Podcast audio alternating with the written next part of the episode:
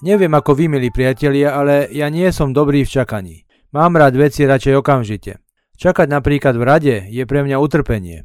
Uvedomujem si však, že nie sa čím chváliť.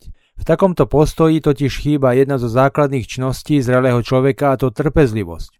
Trpezlivosť je pre niektorých ľudí nielen čnosťou nepoznanou, ale v súčasnosti dokonca až nepriateľnou. Mám dojem, že jednou z príčin, ktoré sú zodpovedné za tento stav, je podľa mňa Hollywood. Možno ste si všimli, že v jeho akčných filmoch nie je miesto pre trpezlivosť. Ak mám problém, napríklad s iným človekom, buď ho donútim, aby sa zmenil, alebo ho zo svojho života odstránim, napríklad tak, že ho zastrelím. A je po probléme. To isté riešenie sa odporúča aj k sebe samému. Buď sa mi situáciu podarí zmeniť, alebo keď sa zdá situácia neriešiteľná, sa zmárnim. Avšak Božie slovo trvá na tom, že najlepším riešením väčšiny problémov je predsa trpezlivosť. A netrvá na tom len Božie slovo a len kresťanstvo.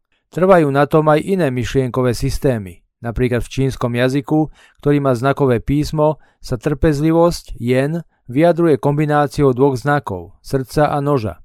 Nôž sa nachádza nad srdcom ako keby sa do neho zabáral svojou špičkou. A naozaj, toto je presne to, čo cítime, keď sa nachádzame v neriešiteľnom probléme, keď sme ponorení do čakania na riešenie problému a to nie a nie prísť. Cítime, ako keby sa nám do srdca zabáral nôž a rezal nás do živého. Táto bolesť môže byť niekedy priam neznesiteľná. Bohužiaľ, ale taký je život. Naplánovaných a presne naprogramovaných vecí máme v živote len veľmi málo. Väčšina vecí je pre nás nepredvídateľných a my sa im musíme neustále prispôsobovať.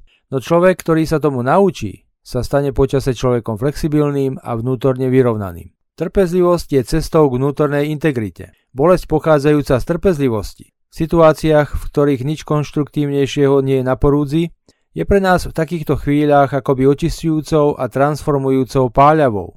Keď dokážeme od nej neújsť, veď konečne aj kam, napríklad tým, že ju budeme zahlušovať inými vecami, veľa sa o sebe dozvieme.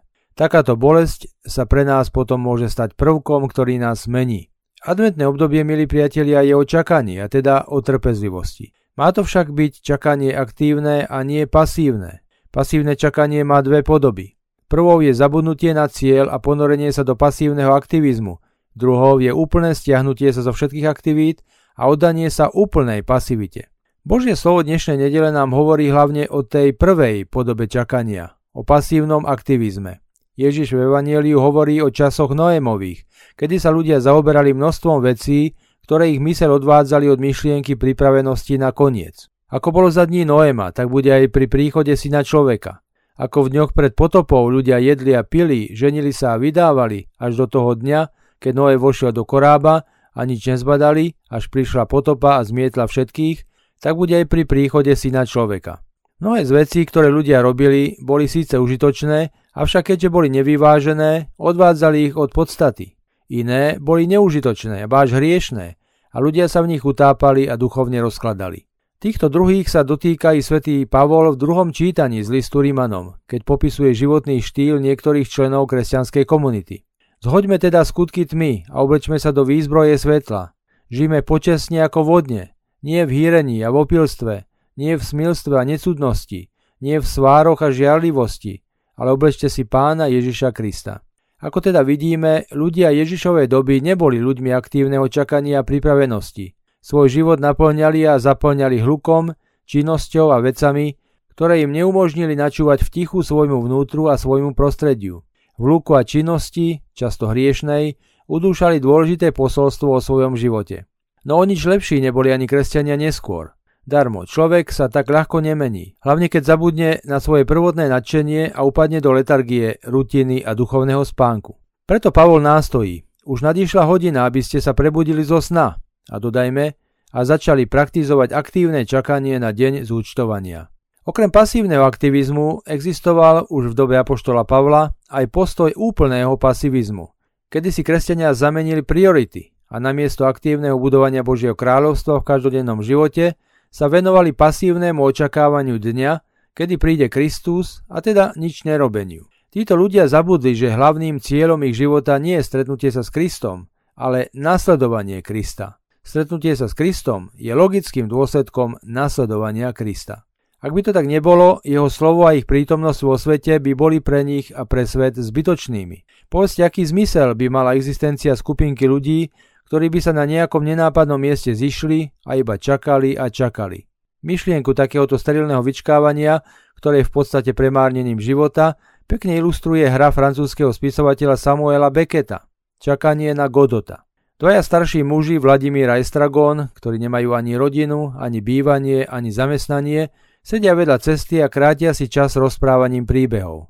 Bavia sa o istom podivnom cudzincovi, ktorý na povraze ťahá za sebou čudný ľudský vrak. Doťahujú sa navzájom, ukazujú si rozličné triky, ktoré je možné robiť s klobúkom a navzájom sa pobádajú, aby sa obesili. Čakajú na pána Godota, ktorý nie a nie prísť. Pán Godot je človek, od ktorého očakávajú, že im pomôže vyriešiť ich problémy. No stále mešká. Len odkazuje, že už príde, že najprv si musí vybaviť to, potom ono. A Godot neprichádza a ani nepríde. Hra je podobenstvom o spoločnosti ako takej, ale aj o živote každého jedného človeka a o jeho osobnej zodpovednosti za svoj vlastný život.